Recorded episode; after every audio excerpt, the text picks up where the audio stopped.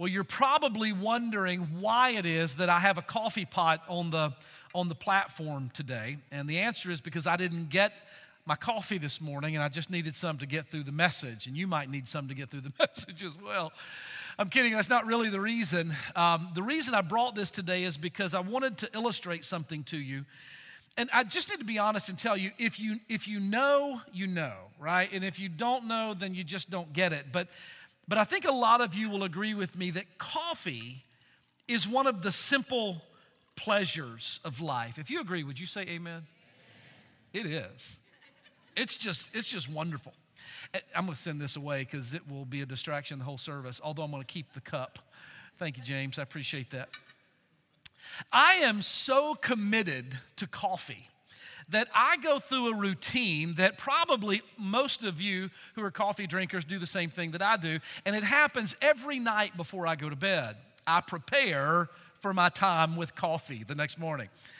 Right, so I, I grind the beans and I put them in the pot and I pour the water in, and sometimes I'll set the timer um, unless I know it's the morning, I might want to roll over and hit the snooze button, and so I won't set the timer because I don't want it to get overcooked before I get to it. If I don't set the timer, I have to just push a button when I get up. I just stumble to the coffee pot and just do that. And within just a few minutes, I am holding one of the treasures on this earth. It is a piping hot cup of coffee. And I do what you do. I, I, go to my chair, I go to my recliner, or I go to my desk in my office, or I go to the couch. And I, and I don't just drink it. You know, nobody who really understands this just drinks the coffee. You sort of nurse the coffee. Are you with me? You smell its aroma, you sip it. It's so good. You want some right now, don't you? and I sit and I sip and I enjoy my morning coffee. Now imagine that exact same scene, but imagine for a moment if every morning I poured myself not a cup of coffee, but what if I poured myself a cup of poison? And every morning I smelled its aroma and I sipped on my poison. Harboring unforgiveness is like sipping on a hot cup of poison. It might feel really good in the moment, it might be incredibly comforting, it might taste very appropriate, but it will surely destroy you from the inside out. You know, the Bible warns us about this kind of poison in our lives. The writer of Hebrews in Hebrews chapter number 12 warned us this way about poison that can come into our life or our family life or in, into our church, even, when he said this He said, Strive for peace with everyone and strive for the holiness without which no man will see the Lord. See to it that no one fails to obtain the grace of God and that no root of bitterness or no poisonous root would have the opportunity to spring up and to cause trouble in your life or trouble in your family or trouble in your marriage or trouble in your church. Be careful that this poisonous root does not spring up, and by it, many people become defiled. He warned us about the poison, this poisonous root that could defile our lives. And I'm absolutely convinced that unforgiveness is one of the primary sources of poison in the lives of believers. In fact, I believe that there are far too many Christians, and let's just say it honestly, in all likelihood, far too many of us in this room today who have a persistent pattern of disobedience to God's clear commands when it comes to the issue of forgiveness. That we live with this perpetual kind of defiance and we compartmentalize it. We try not to let it affect the rest of our lives, but we, we compartmentalize it, and there's this place where we are living in defiance of the commands of God to us as his children as it relates to forgiveness. And let's be honest, these commands are not vague or obscure or hard to understand. They are crystal clear that we are to forgive. In fact, I want you to do something with me. It's not uncommon to recite the Lord's Prayer out together. So I want you to do that. I'm not going to make you do it from memory. We'll put it on the screen. But I want you to read this out loud with me. Let's say it. Our Father which art in heaven, hallowed be thy name. Thy kingdom come, thy will be done uh, on earth as it is in heaven. Give us this day our daily bread, and forgive us our debts as we forgive our debtors. And we'll just stop right there. Jesus taught us to pray, Forgive us of our debts, forgive us of our sins, as we will forgive those who are indebted to us, as we will forgive those who have sinned against us. And it might be interesting to you that Jesus would use this terminology of indebtedness. Forgive us our debts as we forgive our debtors. But this is, in fact, exactly what the word forgive means. The idea of forgiveness means to forgive or to let go of a debt. It means to release or to set free from an obligation, as in a debt being canceled and you no longer have to repay it.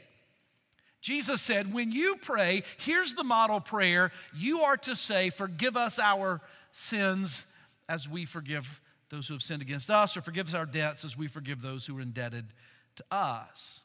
Paul said it this way Ephesians 4 and verse 32 Be kind one to another, tenderhearted, forgiving one another, even as God, for Christ's sake, has forgiven you. Again, Colossians chapter 3 and verse 13 says, Bear with one another and forgive any complaint you may have against someone else. Forgive them in the same way the Lord has forgiven you. Forgive them as the Lord forgave you. So the model prayer makes it clear. The commands of Paul make it clear. If that's not clear enough, let me share with you a parable that Jesus uh, delivered as recorded in the Gospel of Matthew. It's in Matthew chapter number 18, beginning in verse 23. I'll read it. You don't have to turn unless you just like to, but but Matthew chapter 18, verse 23 records the parable of the unforgiving servant. Here's what Jesus said he says, Therefore, the kingdom of heaven is likened unto a certain king, which would take account of his servants. And when he had begun to reckon with them, uh, one was brought unto him which owed him 10,000 talents. And this would be 10,000 talents of silver or 10,000 talents of gold. But in either case, it was an immeasurably high amount of money. Suffice it to say, he would never repay this debt in a hundred lifetimes. It was impossible for him to repay it. Verse number 25 says, Because he could not repay it, his Lord commanded him to be sold with his wife and his children and everything that he had in order for payment to be made. And the servant therefore be, uh, fell down and worshiped him, saying, Lord, have patience with me, and I will repay thee all. And the Lord of that servant was moved with compassion, and so he loosed him, and he forgave him of the debt. But that same servant went out and he found one of his fellow servants who owed him a hundred pence, a minuscule amount of money. And he laid hands on him and took him by the throat, saying, Pay me what you owe. And his fellow servant fell down at his feet and besought him, saying, Have patience with me, and I will repay you everything. And he would not listen, but he went and cast him into prison until he should pay the debt. Verse 32 says that when his master heard this, he said, Oh, you wicked servant, I forgave you all of your debt because you asked me. Should you not also have had compassion on your fellow servant, and as I had pity on you? And the point of the parable is obvious, isn't it? Jesus is telling us this story to say to us if we have experienced the immeasurable pardon of Almighty God, if we've been forgiven of so much sin against our God, then we should be willing with the same grace that we've received to extend that grace to others. That if we've been forgiven, we should be willing to forgive others. And in fact, the warning is given in this parable that if we are unwilling to forgive, it is a warning sign, a danger sign of the condition of our own heart.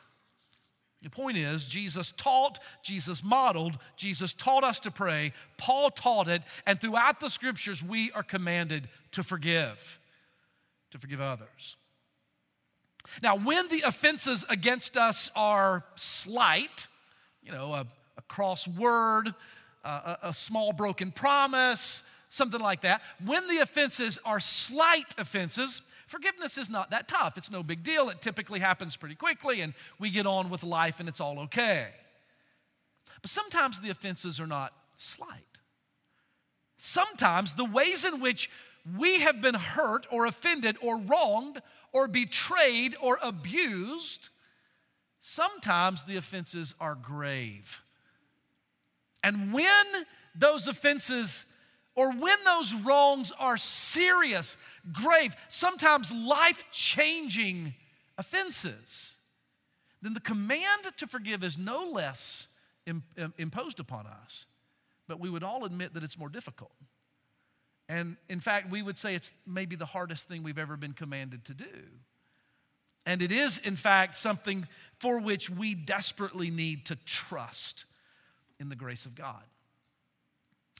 Now, I think all of you would agree with me that as we've been studying the life of Joseph and we've seen what his brothers have done to him, we would all agree that, that what happened to Joseph was not a small thing. And that the sins that his brothers committed against him were not slight offenses at all. Turn back to chapter 37, just as a reminder of the things that they had done. Genesis 37, in verse number four, the Bible says that his brothers hated him and because they hated him so, they could not speak peaceably unto him. There was, there was a, a verbal conflict, they, they had constant tension in the home. Verse number eight says, Their hatred for him grew and grew. Verse number 18 tells us that they conspired against him to kill him. Verse number 23 tells us they stripped him of his coat of many colors, which was much more than taking a special garment and tearing it up. It was their way of destroying what signified his place in the family, literally removing him, eliminating him from their, their family life. Verse 24 says they cast him headlong into a pit. Verse 28 says they sold him as a slave. And verse number 31 says that they left him for dead. Now, would you agree with me? These are not slight offenses. This is a horrible sequence of evil perpetrated against Joseph by his brothers. All of that recorded in chapter 37 when Joseph is a 17 year old boy. And in our text today, in chapter number 42, these same 10 brothers, 20 years later, are going to come down to Egypt to buy some food, and they are going to come face to face with Joseph, face to face with the one that they had harmed so horribly. Let's read about it in our text, chapter number 42, beginning in verse number 5. I'm in Genesis 42 and verse number 5. The Bible says, And the sons of Israel, that's the sons of Jacob, the 10 brothers of Joseph, the sons of Israel came to buy corn among those that came. For the famine had reached into the land of Canaan, and Joseph was the governor over the land of Egypt. And he it was that sold to all the people of the land. And Joseph's brothers came, and they bowed down themselves before him with their faces to the earth. And Joseph saw his brothers, and he knew them, he recognized them. But he disguised himself to them. He made his voice to be different. The Bible says that he spoke roughly, verse 7, harshly unto them. And he said unto them, Where have you come from? And they said, We've come from the land of Canaan to buy food. Verse number 8. And Joseph knew his brothers, but they didn't recognize him. Now, I've often said to you, when you read the Bible, don't just read black letters on white pages, but wear the skin of the people in the text. Kind of immerse yourself in the text to really understand what's happening. And I want you to do that in Joseph's place today. Can you imagine what Joseph must have been feeling? The last time he saw these 10 guys, they were counting their silver that they had gotten for his life, where they'd just sold him to be a slave. They left him for dead. And now, 20 years later, he's sitting adjudicating all of these people coming with their requests for grain. And he must have seen in the background, in the line, these 10 coming. He immediately knew who they were. He recognized them. And can you imagine the emotion he must have been feeling as suddenly he's face to face with these 10 brothers?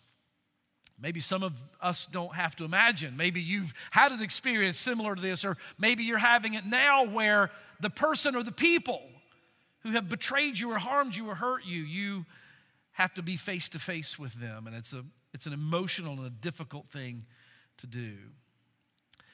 Well, I want to draw your attention to the fact in this passage because it's so, it's so strikingly different from chapter 37, I want you to notice that in this case, in chapter 42, Joseph had all the power. And I hope you'll write that down somewhere in your notes. Joseph had all of the power. In chapter 37, when he's 17 and they're throwing, the, throwing him in the pit out of their hatred and ripping the coat and selling him to the Ishmaelites and leaving him for dead, you know how much Joseph, uh, how much power Joseph had? None. He has no power at all. But over 20 years, things have changed, and now Joseph has all the power. In fact, verse number six tells us that he is the governor of Egypt. He's the ruler, second only to Pharaoh in Egypt. And he it was that sold the food, the grain to the people who came to buy. It was Joseph who decided whether you got food or not. And the famine was throughout the land, and it was throughout, even reaching up into Canaan. And people were coming from all over because they were hungry to buy food, which had been planned for and provided for by Joseph and his plan. And he's the one that decides whether you get food or not. And I have to tell you, I'm absolutely convinced that Joseph knew that one day this exact moment would happen. All of his brothers on their, on their faces bowing before him. Remember, chapter 37, he had dreamed about it. He told them, I dreamed that you were all bowing down to me. And remember, Joseph is the interpreter of dreams. He interpreted the dream of the baker, he interpreted the dream of the, of the butler, he interpreted the dream of Pharaoh. Pharaoh said to him, I've heard of you, I heard you can interpret dreams. He understood dreams. And I'm convinced that for 20 years, he didn't know how, he didn't know when, and he didn't know why, but he knew that this dream would come to pass. And suddenly, on this day, it has. These brothers have lost all of their power, and Joseph holds all the cards. He's got the power. Now, listen to me. In exactly the same way, when someone, when some person sins against us, their sin against us empowers us.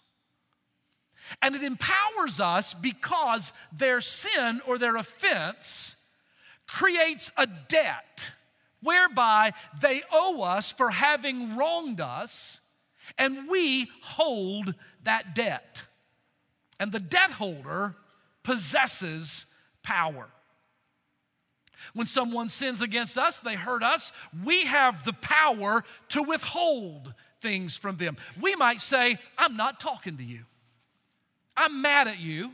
You wronged me. You did that thing. You said that thing. You, you violated me in that particular way. You lied to me, whatever. And I'm mad. I have power to withhold my words. I'm not talking to you. I have power to withhold my fellowship or withhold my friendship. I'm going to hold that power. I'm going to exercise that power and withhold some things from you. It empowers us to attack them back. We say things like, You cross me, I cross you. You hit me, I hit back harder. You wrong me, I'll wrong you. You wrong me once, shame on you, but I'll get you back. That's my power. I'll respond to you in the same way that you treated me. I'm exercising my power to do it. When someone wrongs us, we have the power to pile on the guilt. We can heap shame on them. We can constantly bring up what they've done. We can remind them of their failure. And by doing so, we're exercising power over them by piling onto them guilt or shame. We exercise power by remaining angry for days or weeks or months or years or sometimes decades. I'm mad. I'll be bad tomorrow. I'll be mad in 10 years. It is my power over you. I'm angry with you. When someone sins against us, their sin creates a debt in the relationship, which then empowers the offended person. Joseph was empowered, he had all the power. Now, think about it. What might Joseph have done in this case? His brothers show up, he has all the power what might he have done? Well, let me tell you the first thing he might have done. He might have taken vengeance on them. He certainly could have. He was in a position to do it. He could have said to them, Sell you food? Are you kidding me? You're dead, man. I, have sworn for 20 years if I ever saw your face again, you were gonna die. He had the power to have had their heads lopped off their shoulders. He could have called Potiphar, remember the captain of the guard, maybe the captain of the executioners. He could have said, Bring your executioners, take these 10 men out. I want them executed. He might have taken vengeance on them. He didn't. Perhaps he didn't because in his morning devotion that day, maybe he had read Romans 12 and 19. Do you think maybe he had read Romans 12 19? He didn't read it. But maybe the Spirit of the Lord impressed this upon him. Beloved, never avenge yourselves, but leave it to the wrath of God. For it is written, Vengeance is mine, says the Lord. I will repay. He might have taken vengeance. Secondly, he might have refused to sell them grain. He could have just done that. I mean, seriously. And wouldn't that have been, from our perspective, reasonable? He could have said, Sell you grain? Are you kidding me? These 10 hungry men back home, they've got hungry wives and hungry children. He could have said to them, Sorry, you're on your own. You're the one that sold me into slavery. Trick's on you. You got to go find food somewhere else. He could have just absolutely done them no harm, but done them no good. But maybe he had read Matthew 5 44, where Jesus says, but I say unto you, love your enemies. Bless them that curse you, do good to them that hate you, and pray for them which despitefully use you and persecute you. He could have simply refused to sell them grain. Now, the third thing that he might have done is that he might have kept it purely transactional. That is, he wasn't going to harm them, he wasn't, he wasn't against them. He could have said, Look, I'll sell you grain. I don't want your wives and your kids going hungry. I don't want you going hungry. Here, you give me your money. You can have some grain, but it's purely transactional. I have no desire for a relationship with you. We're done. You, you just get on with your life. We're done. Except maybe the Spirit of the Lord impressed upon him before Jesus ever said it. Matthew 5 23. So if you are offering your gift at the altar and you remember there your brother has something against you, leave your gift and be proactive and being restored to your brother. Joseph could have chosen any of those actions, but he didn't. He took all of his power and he used his power for forgiveness rather than for harm. Now, hear your pastor this morning. When someone offends you, you have the same kind of power.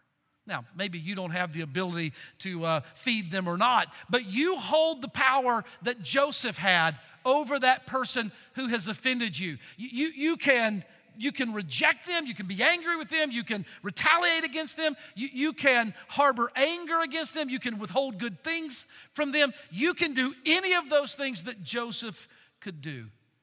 But when you and I take that power and choose rather to forgive, that is to give away our power, listen carefully, to give away our power to retaliate, to release them from our power to hold it against them, and we forgive them for what they've done. Do you know that in doing so, we resemble our Heavenly Father who has done that kind of gracious act upon us? In fact, this is what Jesus said in Matthew 5 when he's talking about forgiving those who uh, uh, are your enemies, loving your enemies, doing good to them, forgiving those who have wronged you. He says, when you do this, why should you do it? So that you will be the sons of God, so that you'll look like your Father. Because if you're only good to those who are good to you, then Jesus says, what good is that? But if you're my son, my daughter, then you should forgive your enemies. So Joseph had power, and he used his power to pursue forgiveness. Now, there's something else about Joseph's interactions with his brothers that I think uh, is illustrative, and I want you to jot this down, then we'll talk about it. But I see in this passage uh, the lesson that we must forgive by faith before we can forgive to their face. And this is especially true when the, when the, um, the sins against us are grave sins, serious sins. That we must forgive by faith before we can forgive to their face. In his biography of Joseph, uh, John Lennox writes this. He says, Forgiveness appears to have at least two aspects. First, the inner life of the injured party, that is, an inward letting go. And then, secondly, the outward relationship of the injured party to the one who has committed the offense. That's an outward letting go where the offender is explicitly promised, uh, uh, pardoned, explicitly pardoned. What Lennox says is, is that if I'm going to outwardly, explicitly pardon a person for what they've done to me, there needs to be a work of grace that's happening in my heart in the first place. And I believe that Jesus taught us what that looks like. Let me read to you from the Gospel of Mark, where Jesus told us what this inward forgiveness looks like. Listen to it. Mark chapter number 11 and verse 25. Jesus said, when you stand praying, that is when you come to the temple, or when we, let's apply it, when we come to worship, it says, when you come before me, when you come to worship, forgive. If you have anything against anyone, forgive them, so that your Father also, which is in heaven, may forgive your forgive you of your trespasses. But if you do not forgive them, neither will your Father in heaven forgive your trespasses. And hear what Jesus says. He says, When you come before me, and there's someone in your life that you need to forgive, and you're saying, Oh God, would you be merciful to me? God, would you just help me to walk in, in fellowship with you? And Lord, I've stumbled here. Please forgive me for that. And he says that the Lord is going to say, Hey, okay, but let's talk about, I want you to forgive them as well. So let's not deal with this until you deal with that. There's no indication in Mark chapter 11 that the person who has offended that Christian coming before the Lord has repented. There's, he doesn't say if they've asked you to forgive them, if they've changed their behavior, if they've repented of their sins. He just simply says, when you come to me and you need to forgive somebody, regardless of what they do or don't do, just forgive them. The passage doesn't even indicate the fact that they're still living. Maybe they're not living, and it's impossible that they would ever forgive. But Jesus just says, Look, when you come to me, I, I want you to forgive. In your heart, I want you to forgive. Now, here's the thing that kind of inward, that, that by faith, heart forgiveness has to happen before we can forgive someone to their face. And it just seems apparent to me from Genesis chapter 42 that Joseph had already done this. He had already forgiven his brothers in his heart before that day when they showed up.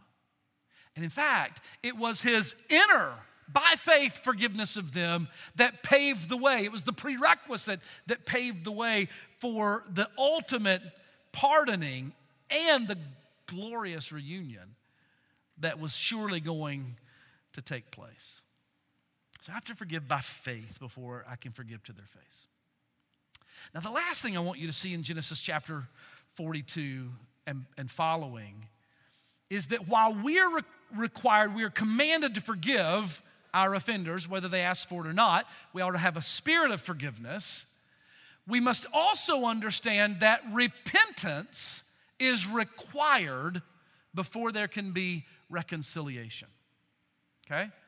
I forgive in my heart. That's what I'm commanded to do. But that doesn't mean that anything can be reconciled, that there's any hope of restoring a relationship, because required for that reconciliation is that there must be repentance. I would say it to you this strongly reconciliation is impossible. True reconciliation is impossible without repentance. Uh, Genesis 42, that we read, verses 5 through 8, records this arrival of the brothers of Joseph when they arrived in Egypt.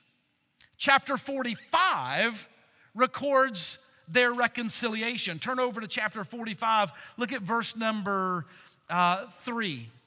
Genesis 45, verse 3 says, And Joseph said unto his brothers, I am Joseph. Is my father yet alive? His brothers could not answer him, for they were troubled in his presence. And Joseph said to his brethren, Come near to me, I pray you. And they came near to him.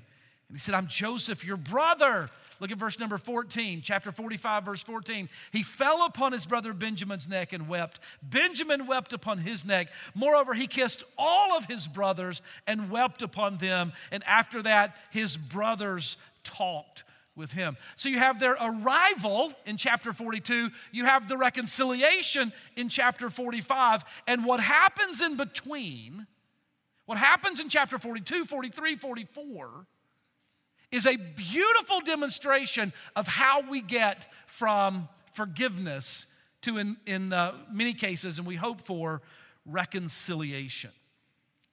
Now, I'd love to take the time to work through all the events of chapters 42, 43, and 44. I don't have time. We're going to baptize, and you would tell me to drink my coffee by myself because you'd slip out before we, before we got all that done. But I do want to just give you the highlights of of what happens in these intervening chapters. You saw in chapter number 42, verse 8, where Joseph knows his brothers, but they don't know him. They don't recognize him, and so he's talking to them in a way they won't recognize his voice. He's speaking harshly to them. Where did you come from? He asks them. Where'd you come from? They said, We've come from Canaan to buy food. Listen to his response in verse number nine. Joseph remembered the dreams that he had dreamed, and he said to them, You are spies. You've come to Check out the nakedness of the land. you have come to spy out the land of Egypt.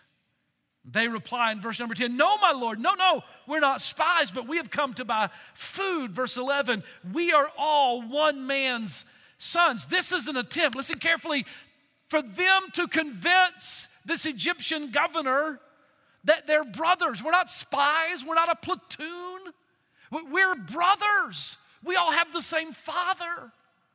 And notice what they say to him in verse number 11 Your servants are one man's sons. We are true men. You know what it means? We're honest men. We're good guys. We're good men. We're not spies. We've just come as honest servants of yours, good men, to buy some food. And Joseph wanted to test that theory. Have these 10 brothers really changed? Or are they the same 10 with the same vile desires and the same evil intent as they had 20 years ago when they totally sold him out? Or had they really changed? And so, chapters 42, 43, 44 record a series of events, all orchestrated by Joseph in order to, to tell whether or not these brothers of his had really changed. And you, you know some of the things that happen. He sends them back to Canaan with their, their food that they've bought, but before they leave, he takes all of their money, their purchase money, he puts it back in their sacks, hides it in their travel bags, and now they're traveling home. They open their travel sacks, and all their money's there. Now they've got the food and their money like they stole the food. And they're like, oh no, how did this happen? And they slink on home and tell their father what happened. He also demands, you know this, right? That he demands to see Benjamin, his younger brother, his full brother, the son of his mother, Rachel. He demands to see Benjamin. You bring Benjamin to me. Don't you come back down here unless you bring your younger son to me. And so they finally convince Jacob to let Benjamin go with them on their second trip to buy more food. They bring Benjamin. He sends them home the second time with their money again snuck in their travel bags. But he does a second thing. He takes his own silver goblet, his silver cup, and he puts it in Benjamin's sack. He ties it up and then he sends them home. And they get no more than a little way down the road. Listen carefully. And Joseph sends his soldiers. Go track them down. Go get them because one of them has stolen my cup. Joseph put it in there. One of them has stolen my cup. So the soldier comes and, they, and the soldier says, One of you stolen the governor's cup. Why would you do it? And they're all like, No, my Lord, no, we would never do that. And he says, well, Let me search your travel bags then. And, and if it's found in one of your travel bags, whoever has it will be my servant, be the servant of Egypt, and the rest of you can go home. And so they go ahead, we don't have it. And they start with the oldest and they go down to the youngest. And when they open, if y'all tracking with me, say amen. They open the sack of Benjamin. There's that silver mug silver cup. And all the brothers are like, oh no, how did that happen? We know Benjamin wouldn't do that. And, and the servant says, go, all of you go home, but this one is going back to Egypt with me. And they're like, no, we can't leave him. We're not going to leave him. And so they all, look at it, the Bible says that they all come back down. Chapter number 44, they all come back down with Benjamin. Look at chapter 44 and verse number um, 16, 17. Well, actually, verse 13. They rent their clothes, they, they, they uh, laded their donkeys, and they returned to the city. Judah and his brothers came with Benjamin into Joseph's house. And Joseph says to them, I can't believe it. I've been good to you. I've given you food. And, and one of you stole my cup. I can't believe it. But I'll tell you, the rest of you go home. And Benjamin is going to stay with me as my slave. If y'all are listening, say amen. Do you see what Joseph just did? He created the perfect scenario where he gave his 10 brothers the opportunity to do to Benjamin exactly what they had done to him. You're going to sell Benjamin out. You're going to go home safely and leave your brother to be a slave in Egypt, like you did to Joseph. And beginning in chapter 44, verse number 18, the text records this beautiful speech by Judah, one of the brothers, in which Judah says, Oh, my Lord, don't keep our brother. We love our brother, and our father loves his son, and we promised that we would keep him safe, and we can't leave him here. He goes through this beautiful speech about why he needs to rescue uh, Benjamin. And when you come down to chapter number 40, 4, verse number 33, he says, Now therefore, Judah speaking, I pray thee, let me abide instead of Benjamin. I will be your slave and let him go free. I will take his place. By the way, just as an aside, this is Judah, the father of the tribe of Judah. And one day, a great king called the Lion, I'm gonna preach in a minute, the Lion of the tribe of Judah would come and say to his father, Let them go free, and I will take his place. Praise God for the Lion of the tribe of Judah. Judah says, Let me stay, let me stay. I'll be your slave. Now, if you compare what Judah said in chapter 44, verse 33, to what he said in chapter 37, verse 26, 27, when he said of Joseph, What good is it if we leave him in the pit? Let's sell him. He's a different man. And when Joseph hears Judah's speech and he sees that Judah and his brothers have changed, they are not going to do to Benjamin what they had done to him he understands that they have, in fact, repented. And it's that repentance that makes their reunion and their reconciliation possible. Now, I just want to say to you That in the same way that Joseph's brothers had to repent in order to have a relationship with him, I want you to hear me. You have to repent in order to have a relationship with God. You do. God has provided for your forgiveness. The lion of the tribe of Judah has come to take your place and let you go free. Forgiveness is paid for, forgiveness is available, forgiveness is yours. But you'll never have it and the resulting relationship with God unless you repent. Unless, like Judah and his brothers, you say, I regret what I've done, and by God's grace, I'm going to turn to Him and I'm going to leave that life behind, and I am going to trust in Him. You must repent.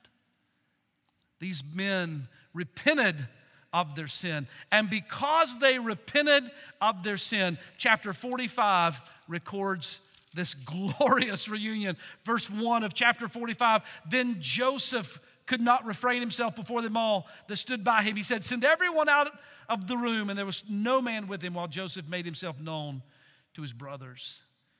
He wept aloud. And the Egyptians in the house of Pharaoh heard him weeping. And Joseph said unto his brothers, I am Joseph. Is my father yet alive? His brothers were so afraid they couldn't speak to him. Verse number four, he said to them, Come near to me. Come near to me. He puts his arms around them. He weeps over them, they weep over him. And these brothers who 20 years ago separated over the, over the offense of the brothers toward Joseph, whose lives were broken and devastated and separated and alienated, now because he was willing to forgive and they had repented, was able to come together and have a glorious reunion. You have been clearly commanded by your God to forgive those who have wronged you. Whether they repent, whether they say they're sorry, whether they're still living, to have a heart of forgiveness because you have been forgiven. And listen to me if you will forgive them, even without their repentance, it will bring you peace. And if you will stop sipping on the cup of poison and set it aside, and say, God, you've forgiven me of so much, I forgive. You'll have peace, no matter what they do. But forgiveness with repentance, when they do, if they do repent, then it allows for this beautiful reconciliation that otherwise would be impossible. Now, that doesn't mean that everything's always going to be like it was, everything's restored to the way things were. Sometimes that can never happen, but there can be some measure of reconciliation because forgiveness and repentance equal reconciliation. Don't sip the poison any longer and don't continue to believe the lie that I don't have to forgive. I've earned the right. I've got my power. I'll hold it against them until I die. You have been given the power, but the, the Lord of your salvation says, lay it down. Lay your power down and forgive. And listen, if you've never repented of your sins and trusted in Jesus Christ as your Savior, I hope today will be your day.